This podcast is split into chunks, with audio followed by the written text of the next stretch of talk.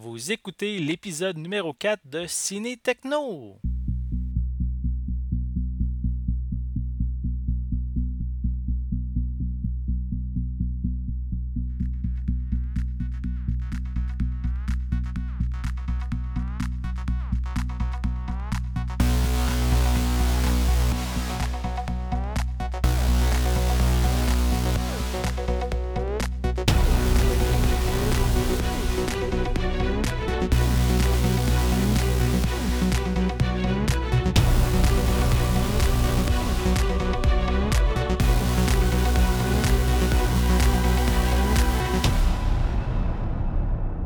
Bienvenue, chers cinéphiles. Je m'appelle Sébastien et aujourd'hui, il sera question de Star Trek Au-delà, du film Mère indigne, de la série Once Upon a Time et également de l'avenir de la franchise Alien et du film L'exorcisme de, pardon, de Molly Hartley. Donc, euh, je vous présente immédiatement mes collaborateurs pour euh, ce soir. Donc, euh, j'ai avec moi Gilles du, du site Actualité DVD. Bonjour Gilles. Bonjour, ça va bien? Ça va très bien toi-même? Ça va très très bien. Excellent. Et il y a également avec nous Daniel du site Réalité Augmentée. Bonjour Daniel. Oh, Sébastien, tout un honneur, hein, quand même. Ben que tu oui. me fais. Bien, bien heureux de, que tu aies accepté euh, euh, de te joindre à nous euh, ce soir pour euh, ce, ce- ce nouveau show. Ah oui. Donc, euh, ben, on va commencer immédiatement. Donc, euh, si on va avoir le temps de, de passer au, com- au- au complet de, par- sur tous nos sujets. Donc, euh, je voulais euh, rapidement passer euh, sur deux films que j'ai vus dernièrement au cinéma. J'ai vu Star Trek Au-delà. L'avez-vous vu de votre côté? Non? Moi, je pourrais dire ça. euh, si je si je regarde ça, là, vraiment objectivement, je dois beaucoup de films à ma blonde, donc la réponse est non. Ok, parfait. Mais je vais, je vais vous en parler un petit peu euh, parce que ben, j'ai été le voir, j'ai bien aimé le film pour euh, Star Trek. Comparativement peut-être aux deux premiers films, euh, ben, celui-ci mise beaucoup sur l'action. Euh, on a vraiment des. Il y a beaucoup de combats, des poursuites, des explosions, donc ça bouge beaucoup. C'est euh, surtout que c'est le réalisateur des films euh, Rapides et Dangereux euh, 4, 5 et 6, si je me souviens bien, Mhm. qui est à la réalisation. Donc, on voit un peu le genre de, de film que, que réalisé auparavant, donc ça donne une idée. là. Donc, ça, ça bouge vraiment beaucoup. Euh, ben, même si ça, s'il y a beaucoup d'explosions, de même, il y a un peu de place qui, qui, euh, qui ont laissé pour le développement des personnages.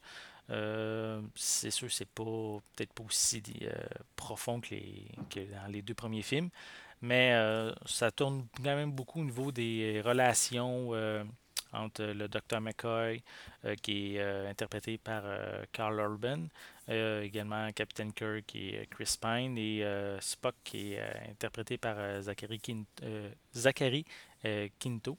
Donc, euh, ça tourne. en c'est d- trois. Dans la série originale, ces trois personnages-là avaient quand même une bonne chimie. Et on, je trouve qu'ils commencent à, à, à souder ce- cette chimie-là avec les, les nouveaux acteurs ici. Donc, je trouve ça. j'ai trouvé ça intéressant. Il y a également une, la, la relation qui est intéressante entre euh, ben, le personnage de Scotty, qui est euh, interprété par euh, Simon Pegg, et il y a une nouvelle venue pour ce nouveau, ce nouveau film-là, qui est Jayla, euh, qui est interprétée par Sofia Boutella. Je ne sais pas si vous avez vu les bandes annonces, c'est, comme l'extraterrestre qui est, on dirait, peinturé noir et blanc dans, dans le visage. Oui, Donc, oui. C'est hmm, Star Trek, je- Ok. ben, j'ai j'ai aimé le premier, le- ce qui était comme un peu un reboot. Moi, le reboot, oui, en 2009. Euh, ouais, en 2009. J'ai moins aimé l'autre. Euh, aux, aux frontières des ténèbres, c'est ça? Chose comme Oui, non, non, c'est. euh. Avec Bénédicte euh, Ouais. comme, comme, comme Ouais, nom. ben, c'est sûr que même moi, je l'ai pas aimé autant que l'original, on pourrait dire l'original de 2009. Euh, mais je dirais que le troisième, c'est mon deuxième meilleur là, sur les trois. Là. Hmm. Donc, euh, à ce niveau-là, je l'ai bien apprécié. Puis, comme je disais, là, euh, ce que- les personnages de Scotty et Jayla sont. Tu sais, en- ensemble, leur relation, ça, ça va un petit peu du côté comique. Tu sais, c'est un peu les comic relief dans, du film. Donc, c'est intéressant qu'il y ait, qu'il y ait une, une discussion et une relation entre les deux. Euh, il y a également aussi euh, le, méchant qui s'appelle Crawl, euh, qui est interprété par Idris Alba. Je veux pas trop en parler du méchant parce que sinon ça va peut-être divulguer certaines choses de l'intrigue. Puis je veux vraiment, pour ceux qui l'ont pas vu, laisser le temps de, découvrir parce que c'est quand même, on pourrait dire, un divulgateur, qu'on pourrait dire, si j'en parle un petit peu trop. Quel beau mot. J'adore. Ouais, hein. Ben, c'est c'est mieux que spoilers. Donc, puis, euh, mais que ce que je voulais dire, c'est que c'est euh, ce méchant-là, il est vraiment malfaisant, je trouve, dans, le perso- dans, dans son rôle. Euh, puis il est vraiment déterminé à atteindre ses objectifs. Donc, c'est ça que je voulais peut-être parler pour ce méchant-là. Et euh, bien sûr, comme, euh, comme dans tous les films, dire, de- de, science-fiction, les, les effets spéciaux ont un rôle important à jouer. Puis dans ce film-là, sont vraiment coupés le souffle. Euh, on, le voit un peu dans la bande-annonce, là, le- la destruction du, de l'Enterprise. C'est vraiment assez spectaculaire comme, comme scène. Je vous dirai pas c'est où et quoi dans, dans le film, là.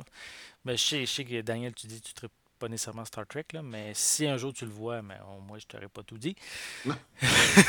Ah, là, tu viens de me traumatiser. L'Enterprise est détruit. Ah, Oh ben, mon Dieu. Encore? ben gars, il y en a un quatrième. film. Ouais, il, y a- il va y avoir un quatrième film. C'est déjà confirmé. Fait que euh, je me dis qu'il Ben, c'est- va y avoir quelque chose d'autre qui va revenir. J'ai aimé ça. C'est juste que à l'époque, tu sais, des, des premiers Star Trek, puis il faut dire que Star Trek, c'est quand même une série qui, je veux dire, euh, ça, ça fait longtemps, là, puis il y en a eu des films, puis des épisodes de séries. Ça fait 50 ans cette année. C'est ça. Fait un bout, hein? c'est plus vieux que moi. Euh, fait que, mais euh, je, je sais pas, il y a quelque chose qui m'a jamais accroché dans l'univers de Star Trek. Euh, dans le, le reboot, j'avais trouvé ça intéressant. C'était plus facile d'approche, on dirait. Euh, avec euh, le reboot avec euh, Chris Pine et euh, Zachary Quinto. Ben, ça recommence à zéro dans un sens. Fait que t'as pas besoin d'avoir tout le bagage des, mettons, des, des 45 dernières années quand le, reboot a recommencé. C'est ça. Donc. C'est c'est un peu ça l'objectif, en fait. C'est d'a- d'a- d'amener une nouvelle, une nouvelle communauté de fans en réalité avec, euh, en, ra- en, en redébutant la, la franchise. Mais Mm. il au moins, qu'est-ce que j'avais aimé, c'est qu'ils n'ont pas ignoré qu'est-ce qui avait été fait avant? Oui. Ce qui est. Ben, tu sais, j'avais d'ailleurs adoré le fait qu'il euh, ram- avait ramené euh, Leonard de. euh, Nimoy. voyons.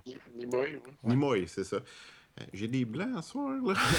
Euh, mais euh, c'est ça, dans le rôle de, Pas dans le rôle de Spock, mais. euh, Ben bon, oui, il fait son rôle de. Il, fait un vieux, le vieux Spock en réalité. C'est ça, Mais c'est- exact. Ça, j'avais bien aimé ça. Fait que non, on renie pas ce qui a déjà été fait, euh, mais en même temps, on permet à une nouvelle génération de découvrir cet univers-là. Je dois admettre que, bon, dans la guerre un peu niaiseuse de Star Wars et Star Trek, j'ai tendance à pencher vers Star Wars. Moi, je suis, je suis ambigu. J'aime, j'aime les deux, euh, les, les deux franchises. Je connais plus Star Wars. Euh, ben, pas, pas nécessairement je connais plus parce que je, je suis en train de tout, tout découvrir qu'est-ce qu'il y a dans Star Trek. Là, parce que j'ai Mhm. pas encore tout vu. Euh, mais euh, je connais, je connais plus les films de Star Wars là, sur la, l'ensemble de, de l'œuvre, on pourrait dire. là. Cinématographique, bien sûr, que je parle. là. Je connais pas vraiment les, les BD, des affaires comme ça. mais mais on- tu viens de parler de Leonard Nimoy. Oui. Mais je voulais, c'est sûr qu'il est décédé l'année passée. Mais euh, qu'est-ce que j'ai bien apprécié, c'est que dans le film, ils ont, le studio a pris le temps de, de conclure justement son apport au personnage. euh, quand même euh, d'une belle manière. Et ils font encore des, des beaux clins d'œil à, on pourrait dire, qu'est-ce qui existait avant le reboot. On, voit encore cer- certains, certains événements qui, qui proviennent encore de l'ancienne, on pourrait dire, l'ancien univers parallèle. là. Puis euh, c'est vraiment des, des beaux moments. Il y a un petit peu d'émotion, de nostalgie là, qui, qui, est- qui est mélangée là-dedans. C'est intriguant, tout ça. Oui, non. C'est, euh, c'est, ils vont pas focuser sur le fait, euh, sur l'ensemble du film sur ça, mais c'est des petits clins d'œil qui, qui est intéressant dans le film. Et j'imagine qu'on dédie le film à l'acteur qui est décédé euh, cette année. Anton Yelchin.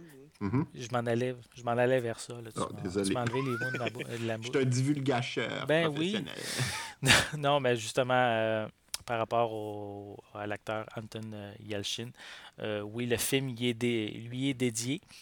Et euh, qu'est-ce que j'ai aussi remarqué comparativement aux deux, euh, deux précédents films, c'est que il y a une grande présence dans le film. Je sais pas si ont fait un, un ajustement peut-être à la dernière minute pour y laisser plus de scènes, je sais pas.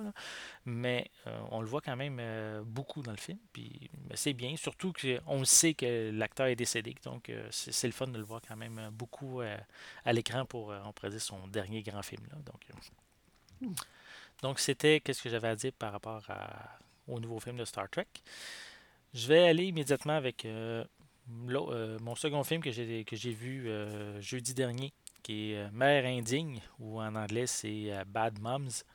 Donc euh, c'est vraiment une comédie qui se, se prend vraiment pas au sérieux, là, avec des situations improbables qui vont se multiplier vraiment partout dans le film. Mais d'un côté, je trouve ça ok, qui présente ça comme ça. C'est drôle, c'est vraiment drôle. En réalité, c'est une, une mère qui, mais trois mères qui, qui ont vraiment de la misère euh, avec leur vie euh, de tous les jours, puis ils décident de, se lâcher lousse pour euh, puis vraiment penser juste à eux, puis faire le party et tout. Donc en gros, c'est ça le film. puis, ben, comme je l'ai dit, il y a des scènes vraiment drôles là-dedans. Surtout deux qui m'ont vraiment marqué. À, un moment, donné, les, trois mères qui, se tiennent ensemble, ben, ils font vraiment un party dans un bar, là, sont vraiment saouls puis ils décident d'aller faire l'épicerie. ça, ça, ça amène vraiment un, moment assez euh, épique dans le film. Et euh, il y a aussi un autre, euh, un autre, un autre moment donné, Amy, qui est, on pourrait dire, le personnage principal, fait une fête chez eux. Mais la fête va vraiment se transformer carrément en beuverie avec plein de mères du voisinage qui vont être là. C'est c'est assez euh, élevé comme scène. Puis, euh, que, mais tout ça, toutes ces scènes-là, qu'est-ce que j'ai bien aimé, c'est qu'ils sont aussi euh, vraiment entourés de, la bonne musique, de la musique pop qu'on entend assez récente, des dernières années. Euh, ça, ça nous donne vraiment envie de taper du pied euh, pendant quasiment une bonne partie du film. Euh, on a envie de danser durant ces, durant ces moments-là sur notre siège. Bien sûr, je me suis retenu. Oui, on sait que tu es un danseur hors Ouais, euh, je, je suis un professionnel. Ben oui. Puis aussi que je voulais mentionner, c'est que les trois actrices, ils, ils se complètent bien dans le film. C'est soit, mon Dieu, je les avais pris en note, j'ai un blanc. Ben oui, j'ai un blanc, j'ai oublié les noms. Euh, Ben c'est pas grave. Désolé, j'ai oublié. Euh, ah oui, Mila Kunis. Bon, ça c'est l'actrice principale qui interprète Amy. Il y a euh, Kristen Bell qui interprète euh, son surnom, c'est Kiki. C'est une mère au foyer un petit peu coincée. là. C'est peut-être le personnage le plus faible des trois, des, du trio. Mais il y a une scène qui est, qui est vraiment encore anthologique où elle va être utilisée comme modèle pour expliquer le fonctionnement de l'organe masculin. Je ne veux pas en dire plus, mais c'est une Ça scène. très haut, là. Ouais, non, yeah, il faut, faut vraiment rien. Il faut, faut vraiment pas prendre ce film-là au sérieux. C'est, euh, c'est assez vulgaire même par moment. Là, donc, euh, ça- on n'amène pas nécessairement des enfants. Mais je peux dire que les, le public féminin qu'il y avait dans la salle euh, riait vraiment beaucoup. Donc, euh, c'est, euh, de ce côté-là, ça, ça a été une, une belle réussite. Je- disons que les- le, public masculin, euh, j'ai regardé, j'en ai pas trouvé beaucoup à part moi. Ouais, ça, ça fait parlant. Comment? Est-ce que c'est toi qui avais choisi d'aller voir ce film-là? Euh, oui, oui. J'ai été de euh, mon plein gré, puisque j'avais le choix entre ça ou Jason Bourne. OK, il y en a qui vont me taper sur les doigts ou sur la tête, je le sais, j'aurais dû aller voir peut-être euh, pour certains Jason Bourne, mais j'ai pas vu le troisième. Donc, puis j'ai les deux premiers, c'était plus vague pour moi. J'ai pas... le temps de me mettre à jour. Dans le fond, t'as pas vu le troisième de la trilogie? C'est ça, j'ai pas vu le troisième de la trilogie, puisque celui qui est au cinéma, c'est le quatrième. Non, Ouais, c'est le cinquième, c'est ça.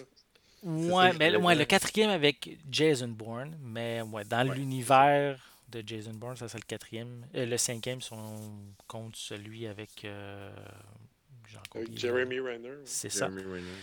Qui est comme l'héritage de Bourne, je pense en français. Ouais, Donc, quelque chose euh, comme ça. Je te le conseille fortement, le troisième. Oui, je, je veux prendre le temps de me mettre à jour, mais je voulais parce que je fais euh, je fais des pour mes- ma critique, je voulais prendre le temps d'avoir le bagage complet pour avoir faire une critique, je veux dire euh, pertinente. Mhm. puisque j'étais pas à jour, j'ai dit, ben, je, prends, je prendrai le temps dans, les prochaines semaines de, de, me mettre à jour pour lorsqu'il va sortir en, mère indigne, finalement. Pardon? Fait que mère indigne, finalement. C'est ça. Ouais. Ben, au pire, on va dire cinéphile indigne. C'est pas Oh, grave. Non, mais je l'ai aimé. C'est un très bon film, Mère indigne. C'est sûr, je suis pas le public cible, mais c'est drôle.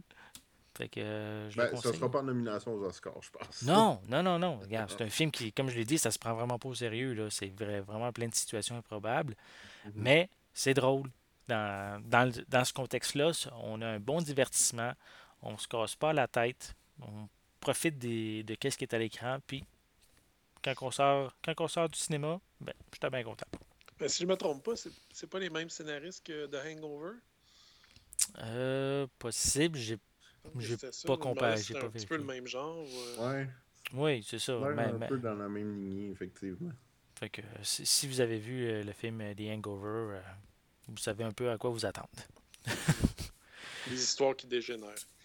Oui, ça, ça Avec dégénère. des euh, tics dans la chambre puis une dent en moins. Non, pas dans, mais pas dans Mère Indigne. Ah! Non. Non, c'est plus, euh, c'est plus raffiné. Bof, pas non, sûr. Je suis pas sûr, mais, mais quand même, si vous voulez euh, passer un bon moment, pas vous casser la tête, Mère Indigne, euh, ça vaut la peine. Donc, on va passer euh, ben, au prochain sujet. Daniel, tu voulais nous Oui. parler de la série Once Upon a Time. Oui, ben en fait, euh, bon, euh, quand, euh, quand tu m'avais invité sur, sur le show, tu m'avais un peu demandé, bon, as-tu des sujets au niveau actualité et tout? Et Once Upon a Time est revenu dans l'actualité récemment et il y a un très très fort engouement en ce moment pour la saison 6 de Once Upon a Time qui va prendre l'antenne à la fin septembre. Pourquoi? Ceux qui n'ont jamais écouté Once Upon a Time, qui savent aucunement c'est quoi, euh, je, probablement, je vous la recommande fortement. Euh, c'est la série préférée de ma copine. Euh, elle, elle a écouté et réécouté les épisodes de cette série-là et je comprends pourquoi.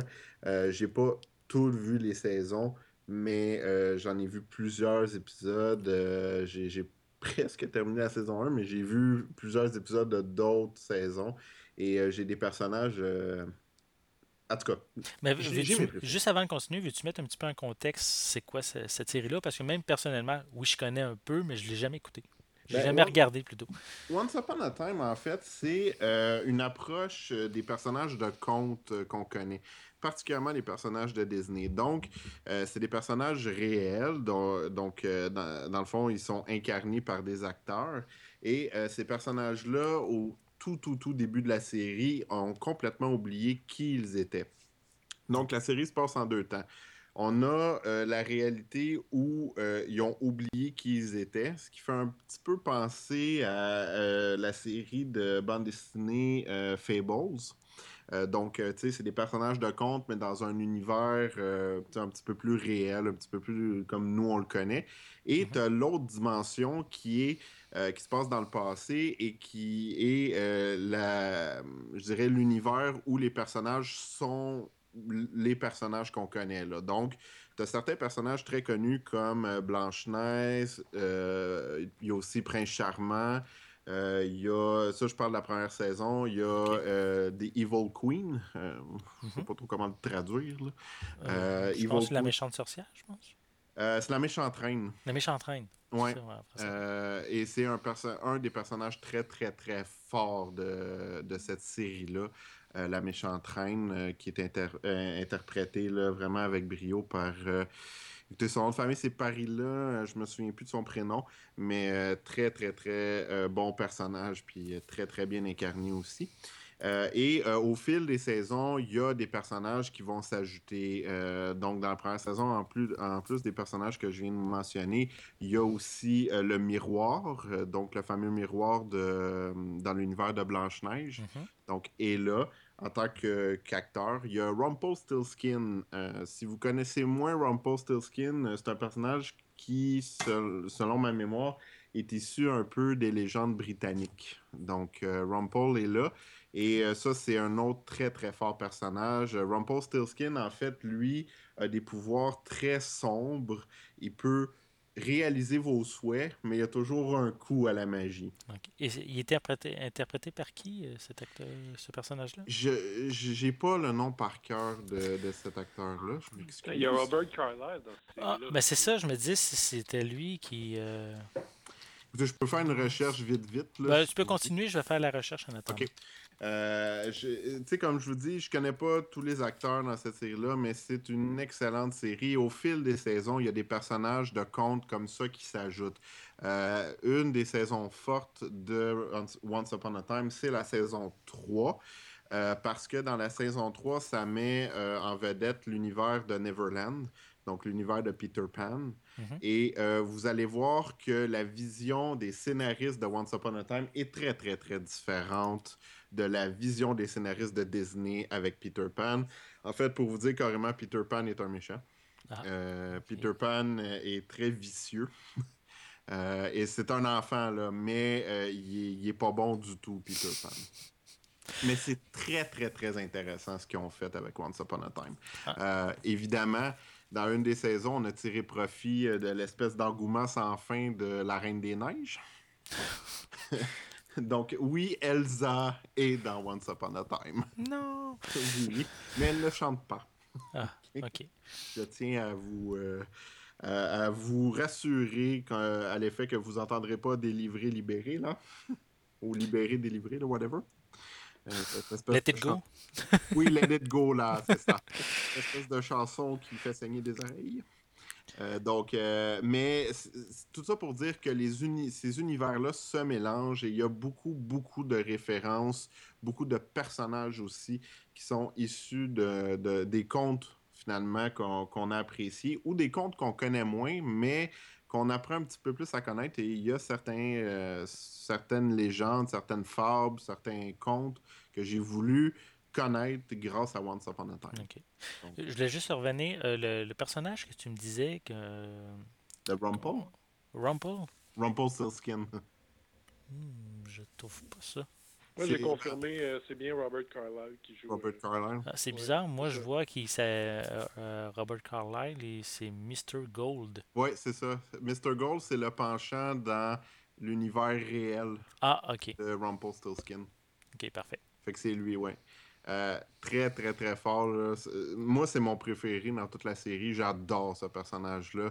Il a un rire très particulier. Une fois que vous allez... Euh, la première fois que vous allez l'entendre, vous l'oublierez jamais. C'est un rire très aigu, mais magnifique. Euh, écoutez ça en anglais. En français, la traduction n'est pas super. en anglais, c'est vraiment mieux. Mais pourquoi je voulais vous parler aussi de Once Upon a Time, c'est à cause de la saison 6 qui s'en vient. Pourquoi? Parce que dans la saison 6, il va y avoir un nouvel univers qui va être intégré dans la série. Et ça va être l'univers de mon film préféré de Disney qui risque de le rester à vie. Et c'est celui d'Aladdin. Là, tu parles. Moi aussi, c'est euh, ça fait partie de mon top 3, euh, on pourrait dire, chez Disney. Ah, Aladdin.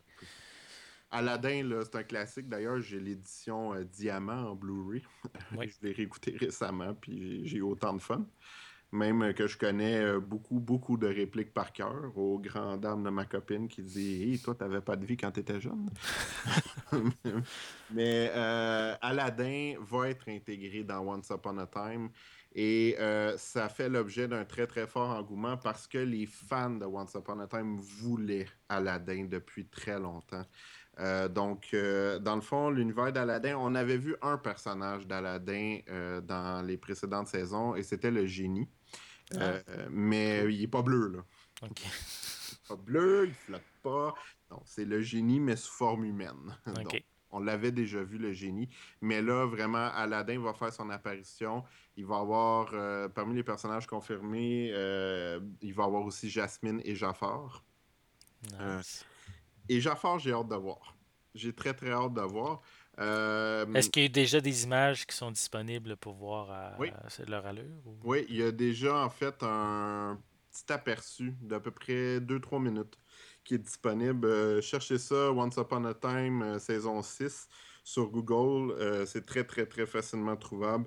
et ça a été dévoilé dans le cadre du Comic Con de San Diego, cet extrait-là. Euh, c'est bien intéressant. Vous allez voir que, probablement, Aladdin a des cheveux sans bon sens. Euh, ils l'ont fait très chevelu, Aladdin. Euh, donc, mais Aladdin est une espèce de. En fait, c'est un petit peu dur à décrire, là, mais c'est un héros, oui, mais il y a plus que ça dans le personnage. En fait, pour ceux qui connaissent Once Upon a Time, c'est un peu l'équivalent de Emma Swan, qui est la fille de Blanche-Neige et euh, le prince charmant. Donc, euh, euh, Aladdin est peut-être plus que l'ennemi de Jafar. Mais ça, on ne le sait pas encore. selon les images qu'on voit, il y aurait des pouvoirs particuliers, mais ça reste à confirmer dans la série. Et euh, Jafar, euh, pour vous dire par qui il est interprété, j'ai été un peu surpris, euh, agréablement, ceci dit, parce que c'est un acteur que j'aime bien. c'est l'acteur qui a joué notamment dans La momie avec Brandon Fraser. Donc on remonte à quand même longtemps. Il faisait le guerrier d'une tribu. Euh, ah, mais celui qui protégeait, euh, qui était habillé tout en noir, là, dans le... Ah, ok, ok. Oui, oui, oui. Euh, j'ai pas son nom. Je vais trouver ça. Je m'excuse. C'est pas grave. j'ai, les noms d'acteurs, j'ai d'habitude je les connais bien, mais comme lui, je, sa face, je la reconnais tout de suite, mais son nom, il me reste un petit peu moins dans la tête. Mais c'est ça. Euh, donc, euh, juste vous dire, l'acteur qui fait Aladdin a 26 ans et l'actrice qui fait Jasmine en a 37. Euh, on sait que dans le conte de Disney, ils sont à peu près du même âge, mais là, ils vont avoir une différence d'âge. Mais je pense pas que ça va trop paraître à l'écran. en tout cas, l'actrice qui fait Jasmine est très très jolie. donc, elle, a des traits arabes aussi là, pour un petit peu coller avec le personnage. Donc, euh, mais j'ai bien hâte de voir. Ça fait vraiment l'objet d'un très, très fort engouement, euh, l'intégration d'Aladin dans Once Upon a Time. Euh, j'ai hâte de voir s'ils vont, je sais pas, ils vont peut-être faire du casting pour Abu. Je sais pas. je sais pas. comment je veux juste revenir dans, la momie. Comment il s'appelait le, le, personnage? Ah, Comment, il s'appelait ce personnage-là?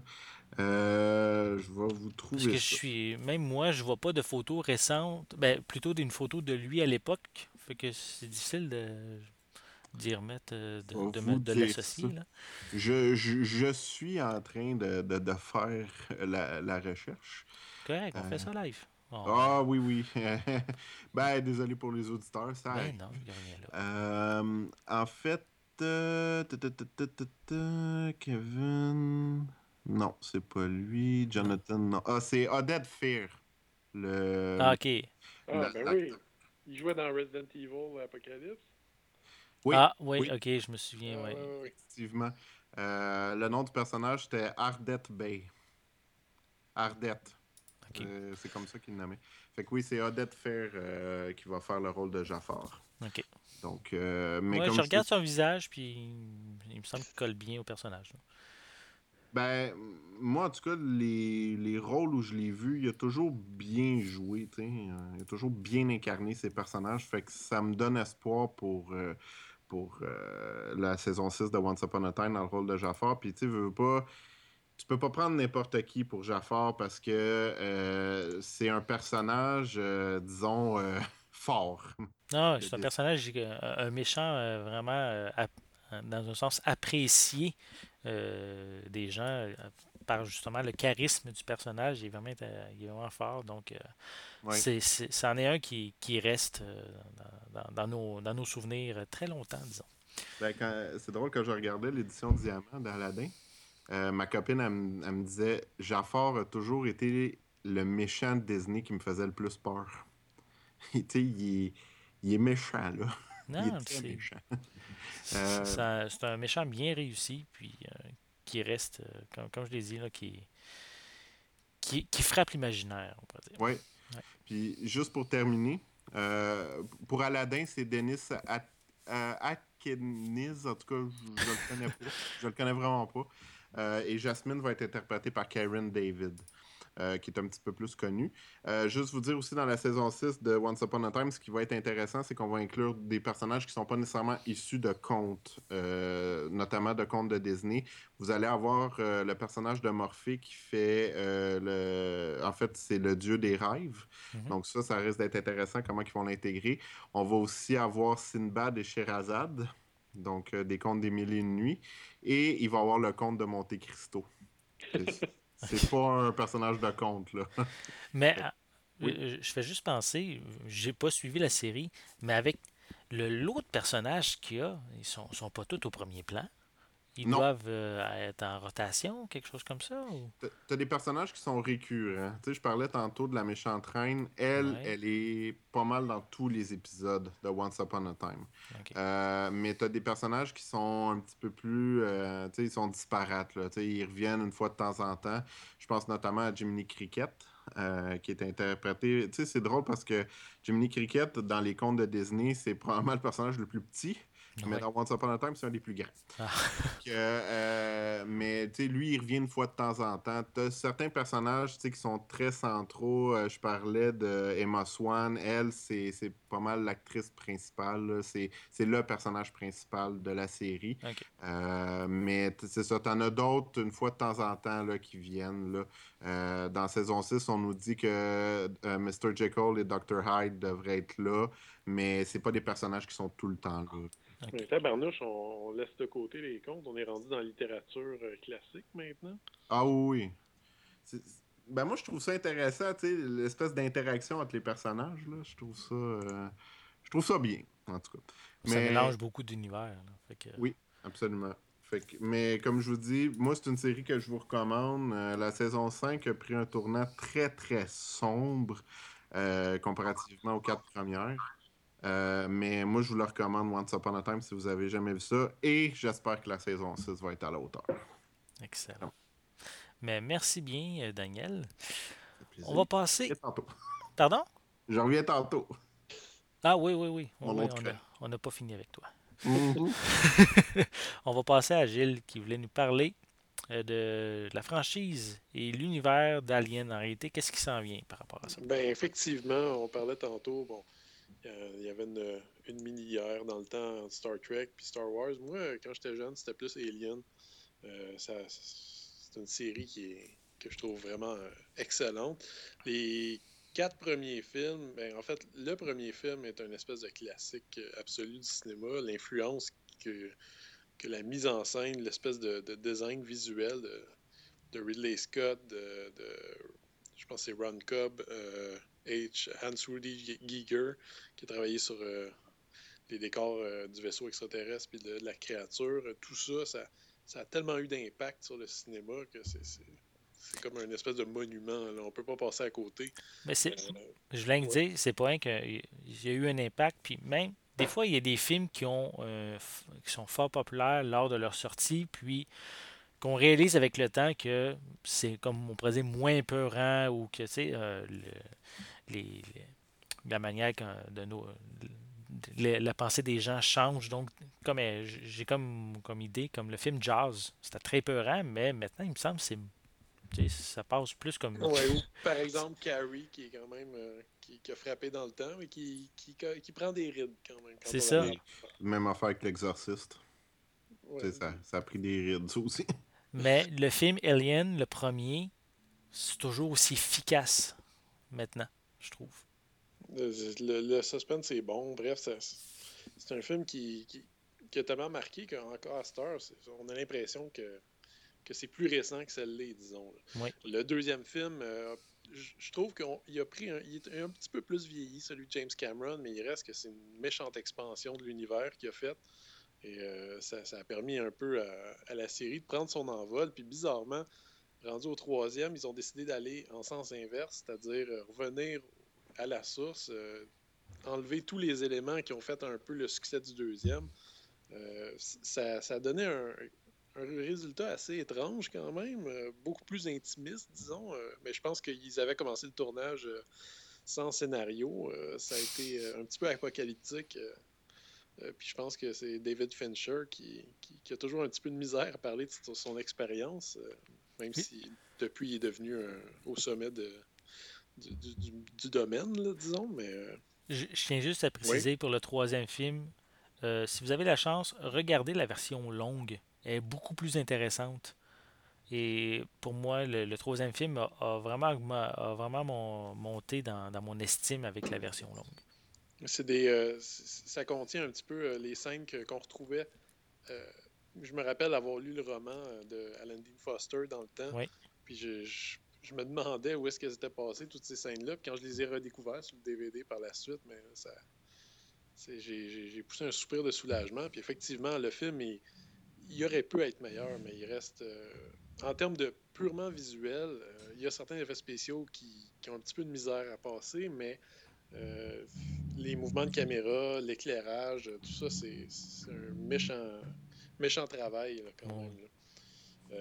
Alien Resurrection, qui, qui, est tellement détesté des fans. Je trouve que, je sais pas, peut-être parce que moi, j'aimais beaucoup déjà le cinéma de Jean-Pierre Jeunet. J'ai retrouvé sa mise en scène là-dedans, puis ses personnages, ces, ces espèces d'acteurs avec des têtes pas possibles. Dominique Pinon, Ron Perlman.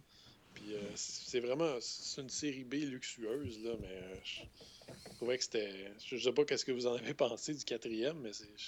Il faut le prendre tel qu'il est, c'est-à-dire euh, une espèce de, de film étrange, loufoque. Euh, un film extraterrestre dans, dans lequel il y a des aliens. ça donne qu'il y a des aliens dans un film de Jean-Pierre Jeunet.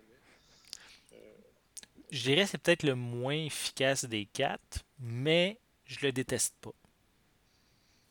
Moi, c'est mon opinion. Je l'aime bien. J'aime le regarder de temps en temps. J'ai aucun problème avec ça. Mais il faut, faut, le prendre comme une série B. Mais disons, par la suite, ça a été un petit peu plus difficile d'être un fan de Alien. Déjà, Alien Resurrection n'avait pas été trop aimé. Ensuite, ils ont fait Alien versus Predator avec. Je ne sais pas pourquoi ils sont allés chercher euh, Paul Anderson, qui est un des réalisateurs les plus plates au monde. Euh, Alien, Alien, versus Predator, Requiem, là, c'était assez épouvantable. On voyait rien dans le film. Euh, c'était filmé avec les pieds. Au moins, au moins le deuxième assumait les, effets, euh, les effets gore, les effets de violence sanglante, c'était assez, euh, c'était assez immoral parfois, mais euh, ça restait quand même assez. disons que ça volait pas très haut. donc j'ai été bien content quand Ridley Scott a repris un petit peu les rênes de la série, a décidé de faire un, une espèce de prequel, mais pas vraiment, avec pas de mais qui référait à l'univers des Aliens. Bref, je, je suis toujours pas convaincu que Ridley Scott avait une idée très claire de ce qu'il voulait faire quand il a commencé à faire Prometheus. Euh, ça donne un, résultat qui est extrêmement ambitieux, mais en même temps qui est un petit peu euh, tiré par le bas par euh, son espèce de, carcan de série B. Mm-hmm. donc ça fait en sorte, ça, donne une espèce de, de spectacle dans lequel on ne sait pas trop toujours où donner de la tête. Reste que, bon, visuellement, encore une fois, c'est vraiment épatant et le film se terminait euh, en soulevant beaucoup de questions, disons. Ce qui avait, ce qui avait d'ailleurs soulevé euh, l'ire des fans et euh, notamment ceux qui aiment s'en prendre au scénariste Damon Lindelof, qui, en a fait un peu une marque de commerce. ben finalement, j'étais bien content d'apprendre que Ridley Scott allait faire un Prometheus 2. on a eu en même temps la nouvelle comme quoi Neil Blomkamp avait, avait été euh, recruté par la Fox pour faire euh, une suite à Aliens, c'est-à-dire un Alien 3 version 2. Euh, disons, c'est assez, assez original. Genre de la série s'en va un peu dans tous les sens. On a fait 1, 2, 3, 4. Ensuite, on est revenu dans le temps. On a fait, on a fusionné deux franchises pour le temps de deux films. Après ça, on revient avant le premier, mais après Alien versus Predator. Euh, mais en fait, c'est comme une espèce de side prequel. Je ne sais pas comment expliquer ça. Euh, là, on veut travailler en même temps sur la suite de la préquelle du premier Alien, euh, tout en faisant une suite au deuxième Alien. Bref, ça s'en vient un petit peu dans toutes les directions. Peut-être juste pour clarifier quelque chose pour le film avec de Neil Blomkamp? Blomkamp a été, c'est qu'il veut euh, ignorer les événements de des Alien 3 et Alien Résurrection. Donc, commencer une nouvelle. Une, nouvelle, euh, une, genre de ligne, temporelle, on pourrait dire, différente. Exactement. Donc, on aurait comme la, franchise, euh, il y aurait comme un, un embranchement suite à, Aliens de James Cameron. Euh, et on aurait le choix soit entre le film de David Fincher ou le film de Neil Blomkamp. Ce qui est ambitieux. malheureusement, le film a été un petit peu mis, sur, mis de côté par Ridley Scott, qui semble-t-il produisait d'ailleurs le, film de Neil Blomkamp, mais je pense qu'il a voulu travailler d'abord sur son Prometheus 2, qui est maintenant appelé Alien Covenant, euh, ce qui simplifie pas non plus les choses. Euh, et donc, on va commencer par euh, la suite de Prometheus. Ensuite, on verra si on peut faire le film de Neil Blomkamp. Je ne sais pas pour vous, mais moi, Neil Blomkamp, c'est vraiment un réalisateur que je suis de près. Je trouve que visuellement, le gars, il sait comment mettre, injecter de l'intensité dans ses scènes. C'est vraiment quelque chose qui manque un peu, je trouve, dans la science-fiction au cinéma ces temps-ci. Euh, des films comme District 9, euh, il a fait ensuite Elysium, Chappie. Euh, on peut trouver à redire sur les scénarios de ces films-là, mais je trouve que d'un point de vue purement visuel, c'est vraiment parfait. le gars est capable de, faire un petit peu une espèce de, réalisme, d'hyper-réalisme futuriste euh, qui, justement m'a rappelé un peu le premier Alien. Euh, donc je trouve que c'est un choix qui est vraiment parfait pour faire un Alien, mais reste à savoir si, euh, suite à, Alien Covenant de Ridley Scott, reste à savoir si il va effectivement aller de l'avant avec ça. on parle quand même d'un délai de quelques années. Moi, je, souhaite qu'il y ait le Alien 5 là, la, qui arrive pour peut-être bien conclure euh, le personnage de Replay. Peut-être que je pense que c'est vers ça qu'il voulait s'en aller pour euh, on pourrait dire cette suite à Alien. Donc euh, moi je souhaite vraiment beaucoup que, ce film-là voit le jour. il, y a beaucoup de, il y a beaucoup de matière à débattre là-dedans. Théoriquement, Alien 3 concluait l'histoire de Ripley. Mais ils ont décidé d'en faire un 4 qui finalement se termine en ouverture. Donc euh, on, repartait un petit peu la, série. En plus, c'était un personnage qui était différent finalement. Euh, juste, juste pour. Euh, ça n'a pas rapport avec les films, mais tu viens juste de mentionner que Alien, Alien et Résurrection se termine avec une ouverture, on pourrait dire. Mais il existe une suite en roman de, qui, fait, qui suit les événements de replay après Alien et Résurrection. Donc, s'il y en a qui sont intéressés, ça existe euh, en roman, cette suite-là. Ah ben, je serais très intéressé à lire ça. Je sais qu'il y avait une suite à Aliens euh, qui avait été écrite par Steve Perry dans le temps, mais qui avait, été, qui avait dû être modifiée un petit peu euh, quand Alien 3 avait été annoncé. ils ont changé les noms, mais finalement, c'est les mêmes personnages qui reviennent. Donc, X Replay s'appelle, je sais pas moi, Roger et Diane. Puis, finalement, c'est les mêmes personnages. Mais je serais. Non, c'est un bon conseil, ça. Je vais aller voir, je vais aller faire une petite recherche là-dessus pour euh, la suite d'Alien 4. Excellent. Donc, euh, continue. Euh, qu'est-ce que tu voulais présenter? Ben, moi, j'en ai terminé là. Ah, ok, je pensais que tu avais. Ça, ça, se termine en trois petits points parce qu'on va attendre on va attendre de voir le, ce, troisième film de la série Alien réalisé par Ridley Scott, finalement. je ne sais pas je sais pas dans quel sens il va aller. Euh, au début, quand il a fait Prometheus, il voulait un petit peu se distancer de, de Alien. Et ben, finalement, on dirait qu'en changeant le titre, euh, il va vouloir s'en rapprocher un peu plus. Donc, je suis très curieux de voir euh, son approche cette fois-ci. Je pense que c'est les fans qui veulent ça aussi. Ah, peut-être qu'il a écouté les fans, mais je me dis à son âge et avec son expérience, je, je pense que j'aurais, j'aurais eu tendance à croire qu'il fait ce qu'il veut finalement, mais ben, peut-être que non. Comme tu dis, c'est à suivre. Donc, euh, on va conclure avec le dernier sujet. Daniel, tu voulais euh, discuter du film L'exorcisme de Molly Hartley.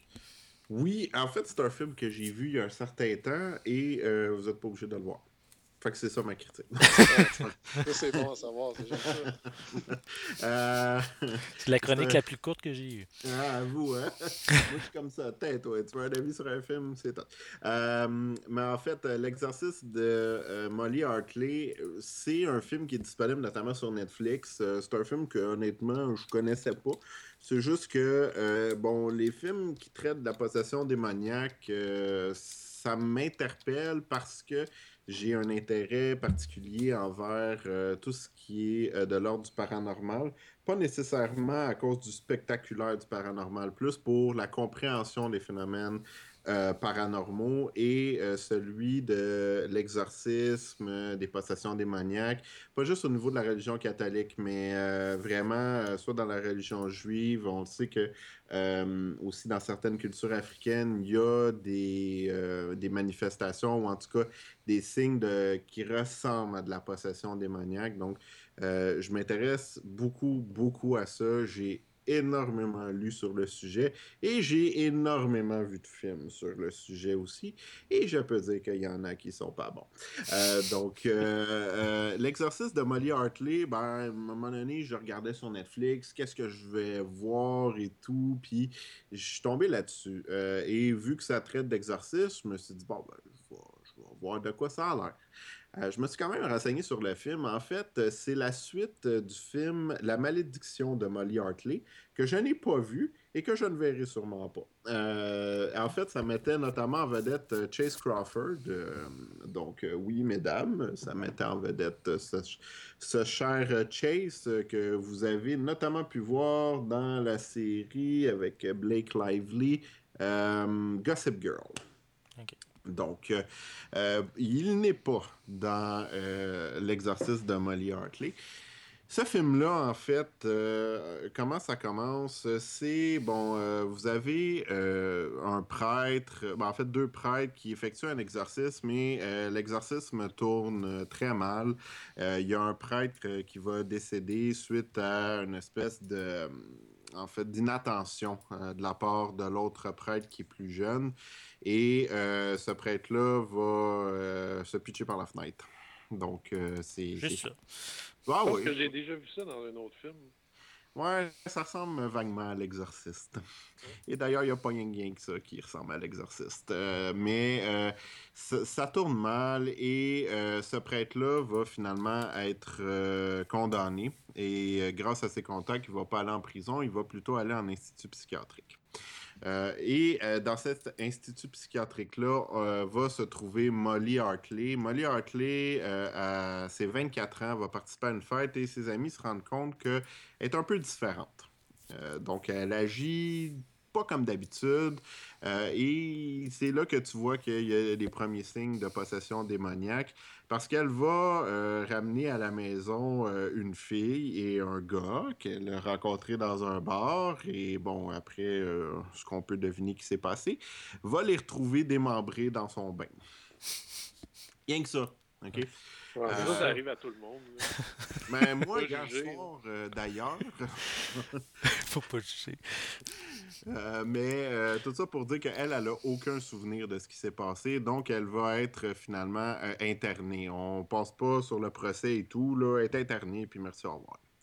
On le sait comment que la justice américaine est expéditive, donc elle va se retrouver enfermée dans l'institut psychiatrique où se trouve le père John Barrow, qui est le prêtre qui a fait preuve d'une attention dans l'exorcisme du début du film. Bon. Le film en tant que tel. Ça met en vedette des acteurs super connus. Et là, je, vais vous en nommer juste trois. Alors, Molly Hartley est interprétée par Sarah Lind, qui a participé à des euh, films très connus comme Wolf Cop, Fetching Cody et Innocence à vendre. Tous des films que je connais pas. Ben, moi, écoute, j'ai zé chez nous. C'est dans tes top 5, hein, ça? Ah, c'est effrayant. Euh, vous avez aussi Gina Holden qui, interprète une psychiatre dans le film euh, et euh, qui a participé à des films encore plus connus dont je ne vous ferai pas la liste parce que ça vaut pas la peine. Et là, le dernier acteur qui est très présent dans le film, et lui un petit peu plus connu, c'est Devon Sawa. Je sais pas si ça vous dit quoi, Devon Sawa. Ben oui, il est revenu, là. Ça faisait longtemps qu'on l'avait vu, lui. Oui. En effet, il fut la coqueluche euh, d'adolescente euh, à mon époque, euh, donc durant les années 90. il a participé à plusieurs, plusieurs films, dont, en tout cas, un des plus ridicules, c'était La main meurtrière. mais il a aussi fait le rôle de Casper dans le film éponyme Casper. Donc, ah oui, c'était lui. Oui, c'était Devon Sawa à ses débuts. Mais euh, Devon Sawa effectue un retour euh, dans l'exercice de Molly Hartley et il est correct, mais sans plus. C'est pas, euh, c'est pas l'interprétation du siècle. Puis je veux dire, dans des films de possession démoniaque, dans les rôles d'exorcisme, j'ai vu beaucoup, beaucoup mieux. Le film est intéressant jusqu'à son tiers. Les deux autres tiers, ça s'en va vers du n'importe quoi. Euh, dans le premier tiers, il y a une ambiance qui est intéressante. Quand Molly Hartley manifeste ses premiers signes de possession démoniaque, c'est intéressant. Il y a notamment des effets sur certains employés de l'Institut psychiatrique, dont euh, la, réceptionniste qui, elle, va tout de suite ressentir euh, que Molly Hartley est pas normal et elle, en étant très très religieuse, ben, le démon va beaucoup plus s'attaquer à elle. Euh, et d'ailleurs, il y a une scène où euh, elle va être sur le toit de l'Institut psychiatrique. Je ne vous dis pas ce qui va arriver après. Mais euh, ça, c'est quand même bien fait, c'est quand même réussi. Il y a certains effets spéciaux aussi qui sont corrects durant la première partie.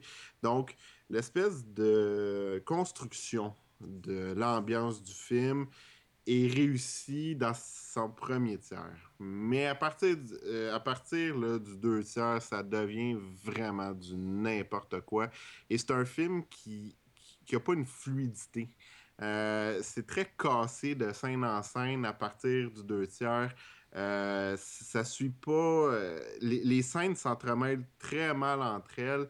Et le problème avec l'exorcisme de Molly Hartley, c'est que ça reprend beaucoup, beaucoup de clichés de vos films d'exorcisme préférés, incluant L'Exorciste. Euh, pour vous dire, l'espèce de masque qu'on a mis sur la face de Sarah Lind pour, euh, pour bon, en fait, démontrer qu'elle est possédée et tout, c'est complètement raté. Euh, c'est, ça paraît tellement que c'est un masque, là. C'est, c'est digne du film Le Masque avec Jim Carrey. c'est très, très, très mal fait. Et on va jusqu'à pousser l'audace, jusqu'à reprendre en fait le fameux vomi vert de l'exorcisme qui aujourd'hui fait beaucoup rire.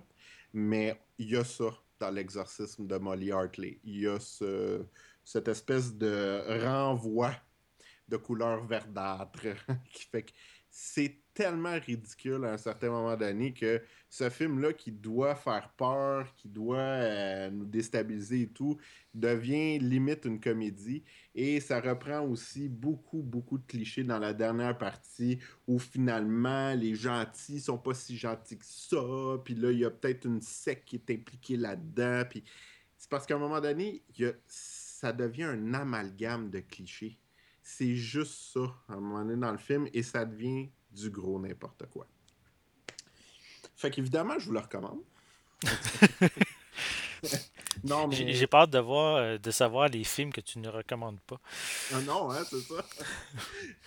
non, mais écoutez, euh, il existe beaucoup, beaucoup mieux.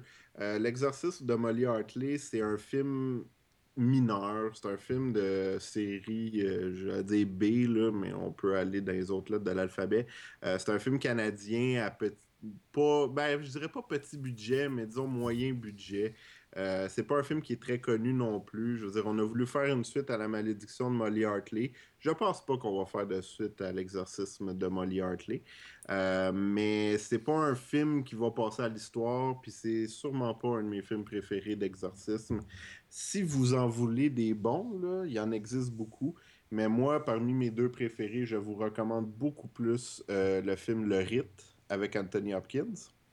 Et euh, un de mes préférés aussi, c'est euh, l'exorcisme euh, Rose, qui est basé sur l'exorcisme réel d'Annelise Mitchell, qui a eu lieu en Allemagne dans les années 70. je vous recommande fortement celui-là parce qu'on ne s'attaque pas juste à l'exorcisme en tant que tel. Euh, c'est souvent ce qui est attendu dans ce genre de film-là. On attend la grande scène avec l'exorcisme, puis là que ça revole partout, puis que la fille a vomi des clous, puis whatever. C'est ça qu'on attend dans un film d'exorcisme. Mais dans l'exorcisme d'Emily Rose, on s'attaque aussi au côté juridique de l'affaire, à savoir est-ce que la possession démoniaque peut être une défense? Et est-ce qu'un prêtre qui a été impliqué dans un exorcisme raté peut être inculpé pour négligence criminelle. Donc, on, on explore ça dans l'exorcisme d'Emily Rose. Euh, c'est librement basé sur celui d'Annelise Mitchell, je vous le dis. Euh, l'histoire, euh, c'est basé dessus, mais l'exercice d'Annelise de, Mitchell est très différent de, ce qu'on dit dans celui du film L'exorcisme d'Emily Rose. Mais je vous recommande beaucoup plus ces deux films-là que l'exorcisme de Molly Hartley. J'ai perdu, disons au moins 45 minutes de ma vie. Fait que les deux tiers du film. Donc, ah. avec tes deux dernières suggestions, ben, au moins on finit quand même sur une bonne note. Oui, oui, oui, en effet. Non, mais il y en existe des bons, je vous le dis, des bons films d'exercice, des bons films d'épouvante. Il y a The Conjuring aussi que j'ai énormément apprécié. Faudrait que je vois le 2 d'ailleurs. Ça au mois de septembre. En Blu-ray? Oui. Oh, ça risque d'être un achat. Euh, mais il existe beaucoup euh, de films d'épouvante qui sont de bien meilleure qualité que l'exorcisme de Molly Hartley, malheureusement. Mais si vous voulez le voir, il est disponible sur Netflix. Bon, très bien. Donc, ben, merci beaucoup. Ça conclut l'émission pour, euh, pour ce soir, pour, pour aujourd'hui. Donc, ben, je vous remercie. Puis, de quelle manière peut-être qu'on peut vous contacter? Donc, Gilles, toi arrêter, euh, on peut, on, on peut te contacter via le site actualité-dvd.com. Effectivement. Donc, euh, vous pouvez aller dans la section contact et euh, pouvoir, vous allez pouvoir envoyer un courriel et il sera automatiquement redirigé vers Gilles. Et pour toi, Daniel, de quelle manière qu'on peut te contacter? là, je vais refaire une de mes vieilles jokes là, sur réalité augmentée. Vous pouvez toujours aller à la librairie consulter mon autobiographie qui s'appelle Toi, mon inspiration. C'est magnifique. Non, c'est pas vrai. Euh, non, mais vous pouvez me rejoindre euh, notamment via Twitter euh, à DracoADG. sinon, ben, comme on l'a dit depuis le début de l'émission, je participe à un autre podcast qui s'appelle Réalité augmentée avec JB Gagné, Luc Desormeaux et Jonathan Turcot. Donc, on fait, on essaie de faire un show par semaine quand on peut. et il y a affairesdegars.com aussi, section techno jeux vidéo. donc, j'écris sur Affaires de gars régulièrement sur les jeux vidéo, qui est ma grande passion et euh, en tout cas, je me suis développé une pas pire expertise là-dedans. Sinon, ben, des fois, je te fais des critiques aussi de, jeux, euh, Oui, ça arrive, ça arrive. Fait que, euh, en gros, c'est ça. Donc, ben, excellent. Donc, merci beaucoup, chers auditeurs, d'avoir pris le temps de, de, nous consulter, de nous écouter ce soir. Puis ben, je vous souhaite une, bonne journée, une bonne soirée, peu importe le temps que le temps de la journée vous allez écouter cet épisode-là.